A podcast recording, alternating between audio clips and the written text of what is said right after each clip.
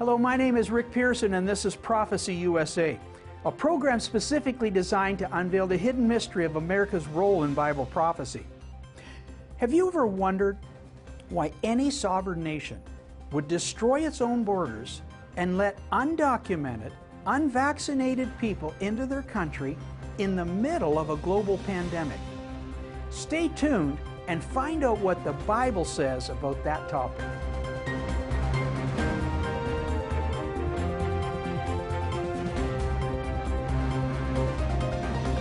Welcome back, folks. I'm here with my wife, Karen.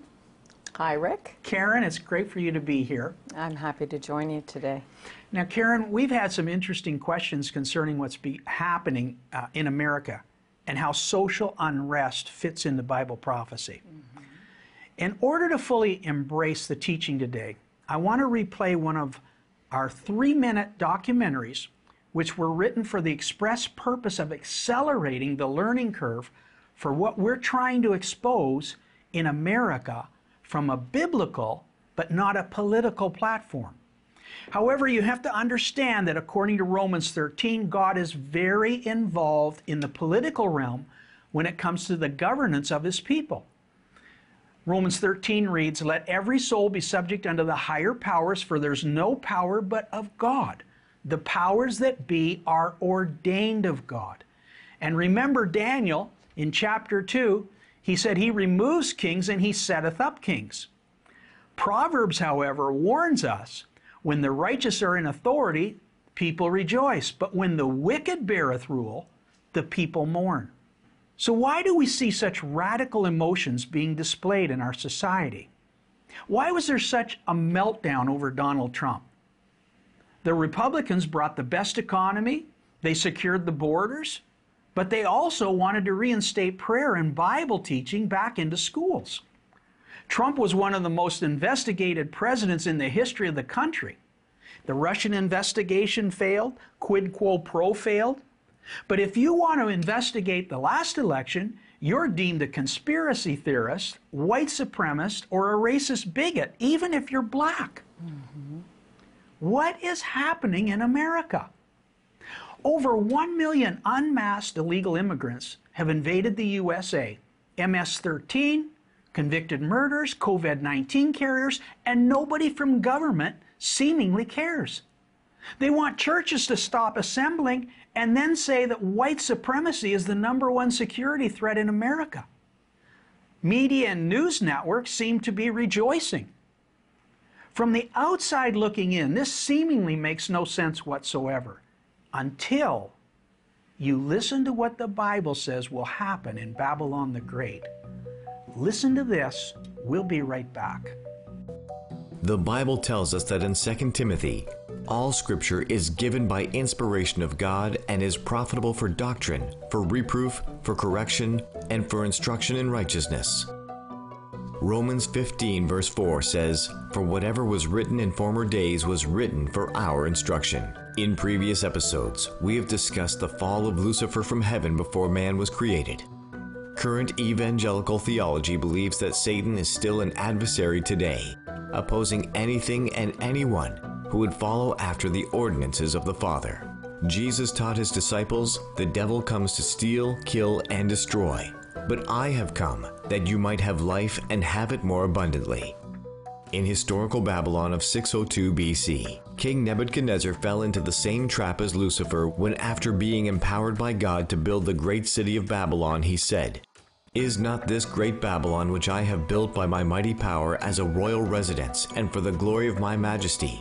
But while the word was in the king's mouth, there fell a voice from heaven saying, O King Nebuchadnezzar, the kingdom is departed from you Scripture says at that same hour, Nebuchadnezzar fell mentally ill with a rare clinical illness psychiatrists call boanthropy.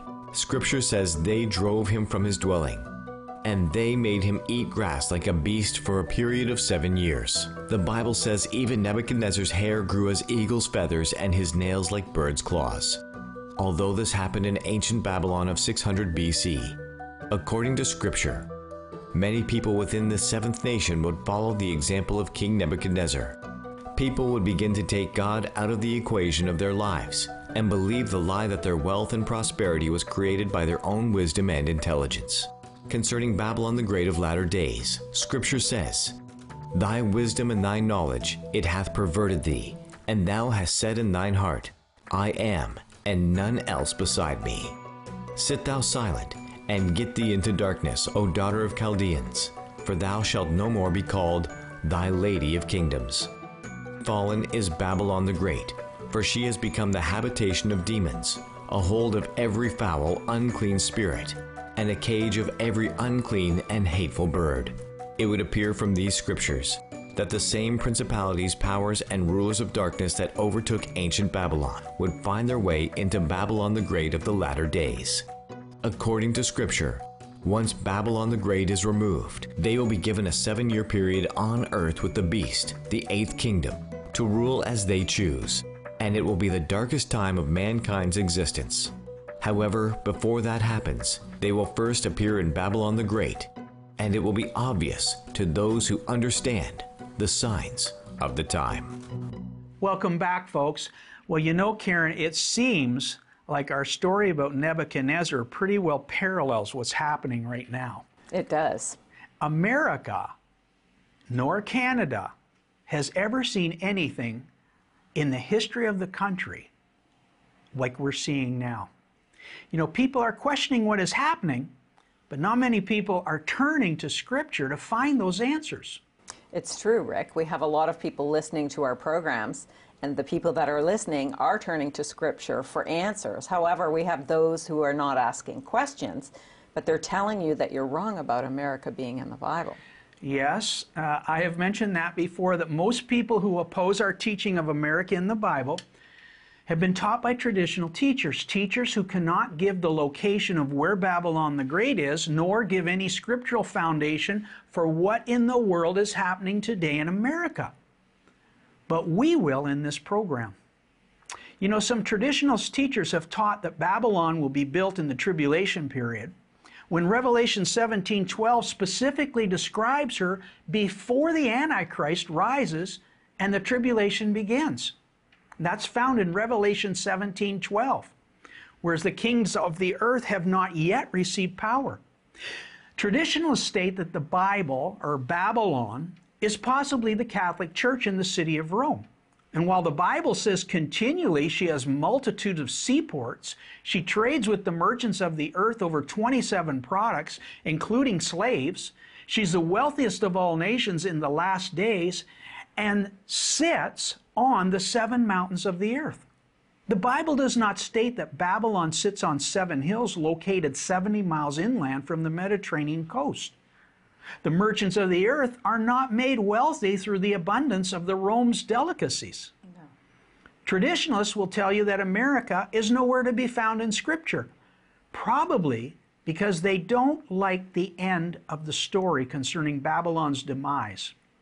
The prophet Isaiah specifically states in 750 BC that she says in her heart, I sit a queen, I will see no sorrow. And then John says, For she says in her heart, I sit a queen and am no widow, and shall see no sorrow. So are the Bible teachers literally fulfilling the these prophecies? Have they drunk the Kool Aid that America can never be overcome, never be defeated, that her covenant with God just cannot be broken? Just as Nebuchadnezzar was overcome with the spiritual issues, there are spiritual dynamics happening in America that we want to talk about right now. We have illegal immigrants invading America, but that's not the root of the problem. We're talking about a spiritual invasion today.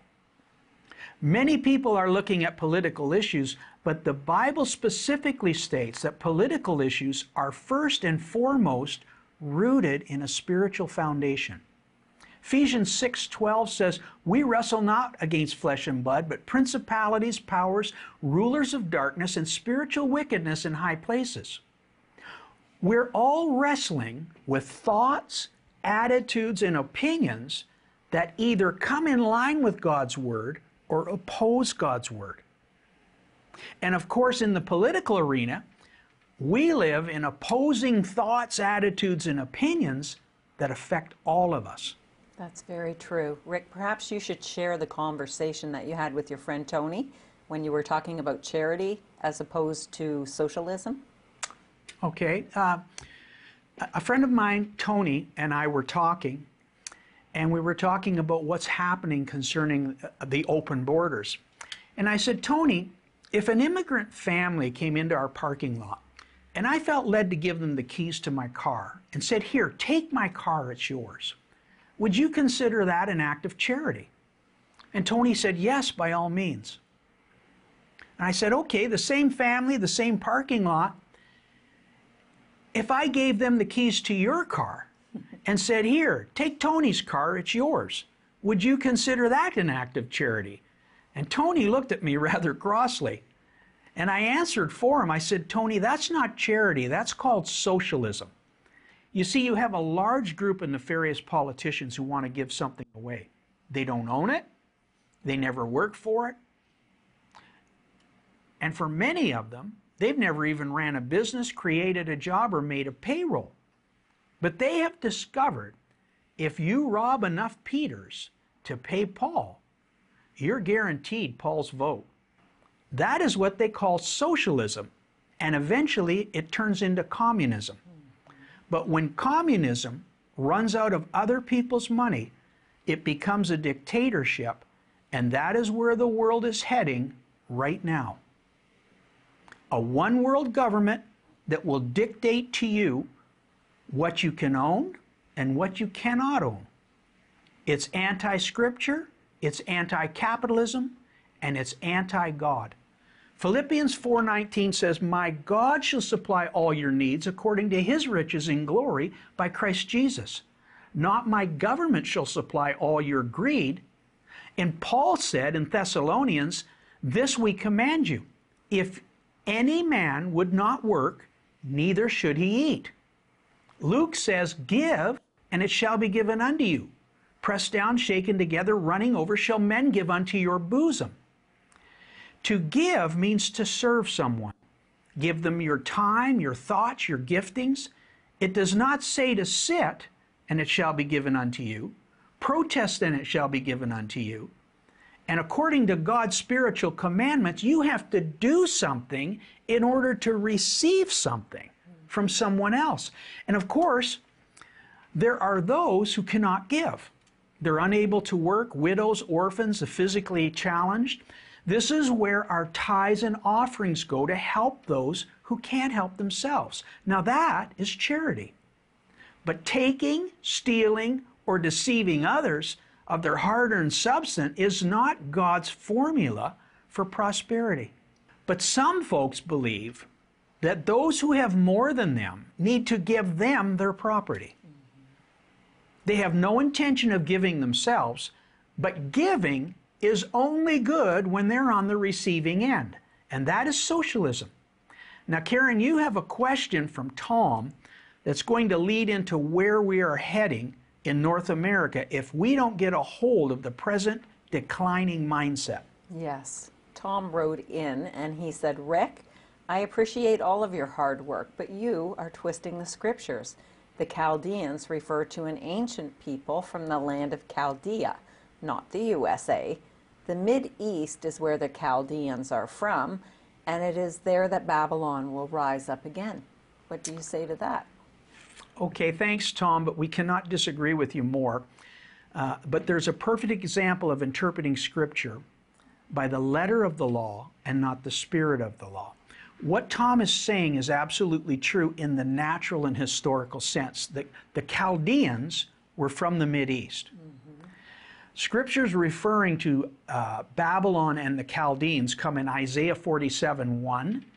Uh, it says, calls them, Babylon is the daughter of the Chaldeans. And in 47 5, it says, Sit thou silent and get thee into darkness, O daughter of the Chaldeans, for thou shalt no more be called the lady of kingdoms and then it says, I was wroth with my people, I polluted mine inheritance, and I gave them, my people, into the Chaldeans' hands. Thou, the Chaldeans, did show them no mercy. Show my people no mercy.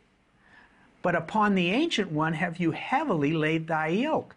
Now, the Lexham Bible Dictionary tells us that the vast majority of biblical refer- references to the Chaldeans depict their involvement in the destruction of Jerusalem and the subsequent exile around the early 6th century. The Chaldeans destroyed Judah and Jerusalem. Jeremiah and Ezekiel confirm that the Jews were exiled to the land of Chaldea, which had the political name of Babylon in 630 BC. And furthermore, the name Chaldeans are often the object of divine announcements of judgment. The book of Daniel, which is set in Babylon, uses the term Chaldeans in two distinct areas of protocol. First, in the academic realm. Daniel 1:3, the Chaldeans or Chaldeans forced Daniel and his friends to learn their literature and language.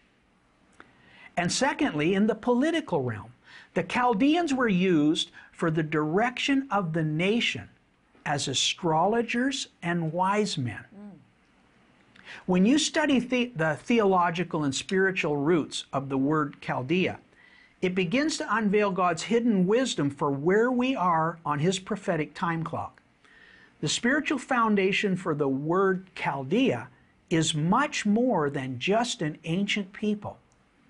You know, the exhaustive dictionary of the Bible names Chaldea in three different areas. Number one, it was the land of the Chaldeans, but it also refers to astrologers or wanderers. Number two, again, it says astrologers and wanderers. But number three, Chaldeans, as it were, are demons to lay waste and to destroy. Now, stay tuned, folks, because you're not going to want to miss the rest of this lesson.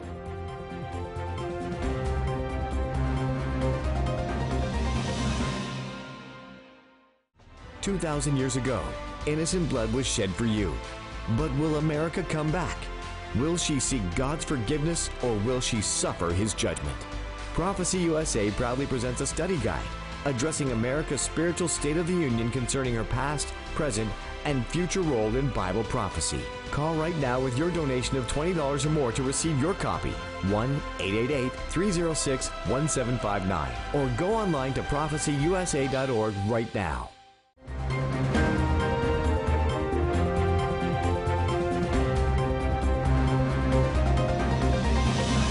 Welcome back, folks. You know, Karen, uh, we are still referencing uh, Tom's statement concerning the Chaldeans being from the East. And can you just read the last half of that question? Sure, Rick.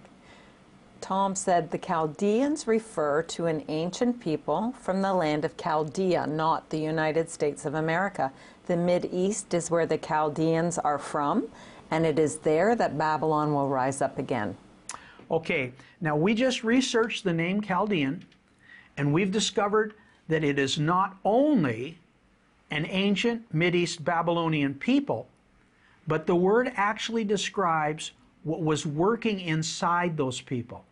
The exhaustive dictionary of the Bible gives us the name that it was astrologers, it was wanderers, it was uh, necromancers, and it terms it as demons, demonic spirits. Mm-hmm.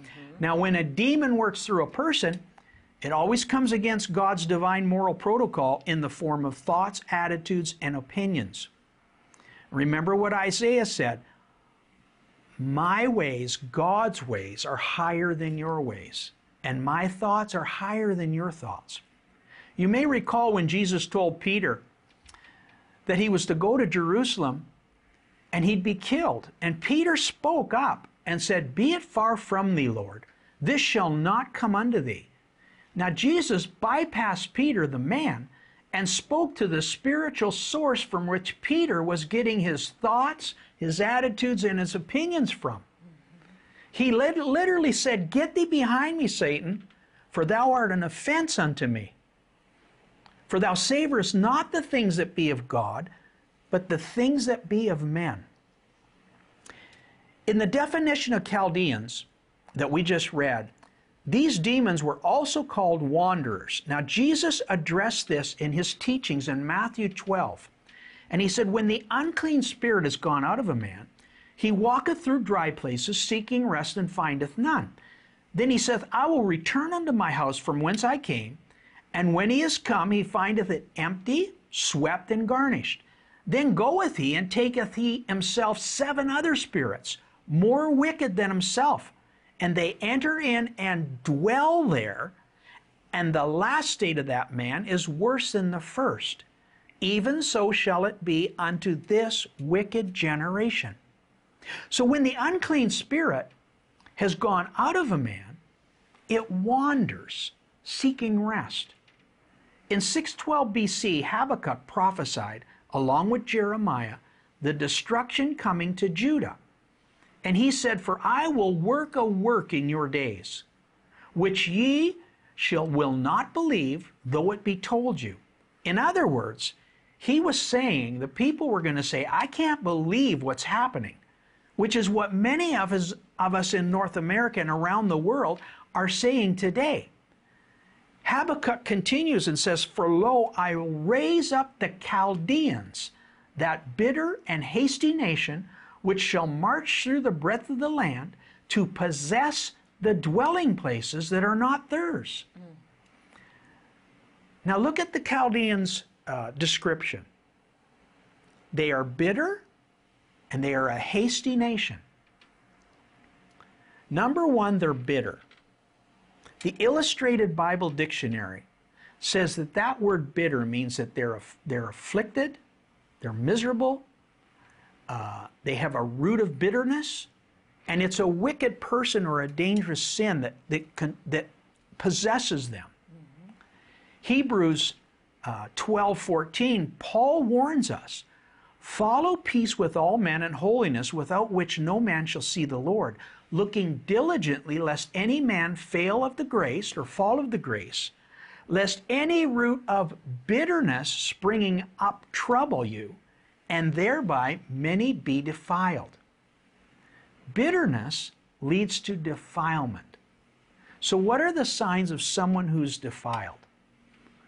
Uh, Webster's dictionary says they're hot headed, they're ill advised, they're inconsiderate, they're reckless, and they're thoughtless.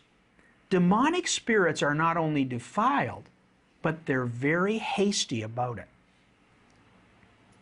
The word hasty in the Oxford Dictionary is acting with haste, hurried, or quick tempered. People who are demonized by Chaldean spirits fly off the handle. They have a total meltdown. They explode at the drop of a pin. They lose their temper over nothing and have an absolute fit if they don't get their own way. But the Chaldeans gather together in Scripture, it says, as a nation. Mm. What is the definition of a nation in Scripture?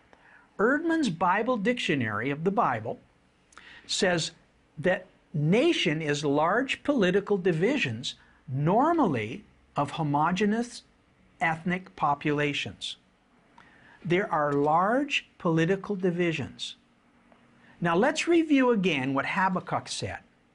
For lo, I raise up the Chaldeans, that bitter and hasty nation, which shall march through the breadth of the land. He's saying, I will raise up demonic spirits who are defiled, quick tempered, ill advised, and reckless. And they come as a nation, large political divisions to march through the land.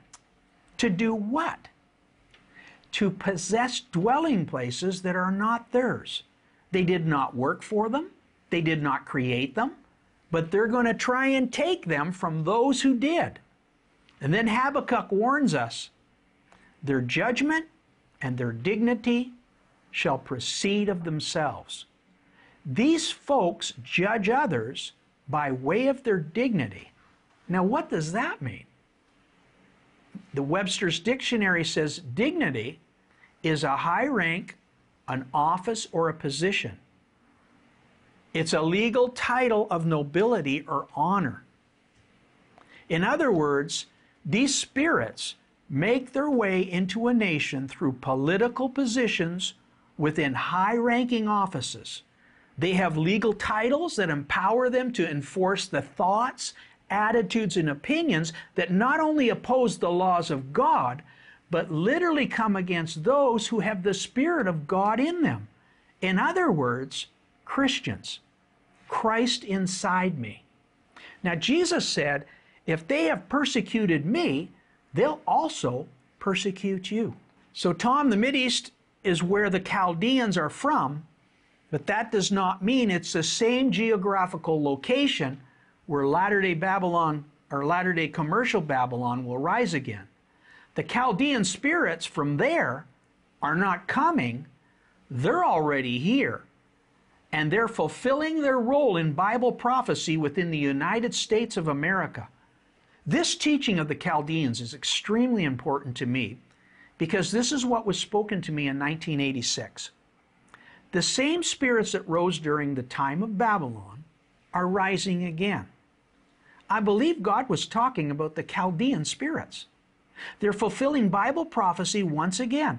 They're manifesting in our nation through political divisions.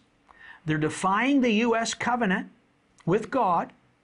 They have changed times and seasons in the marriage, in abortion, in hate speech, assembling themselves together, and they're coming against the believers of our and our book of protocol, the Holy Bible.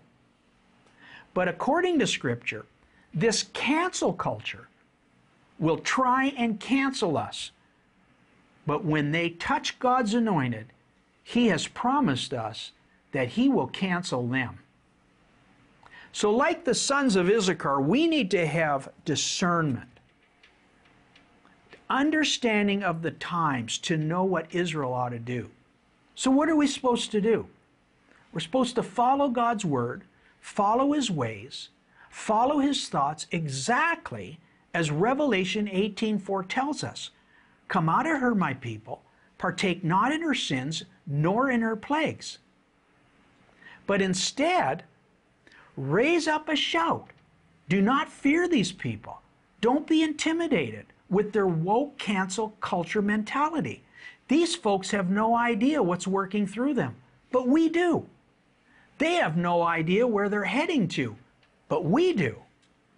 Surely I will fill thee with men as with caterpillars, and they shall lift up a shout against thee. We at Prophecy USA believe we've been raised up to help you make that shout. Through our books, our TV programs, our Bible study podcasts, and our free app, we would like to thank all those who are supporting our efforts with prayer and financial support.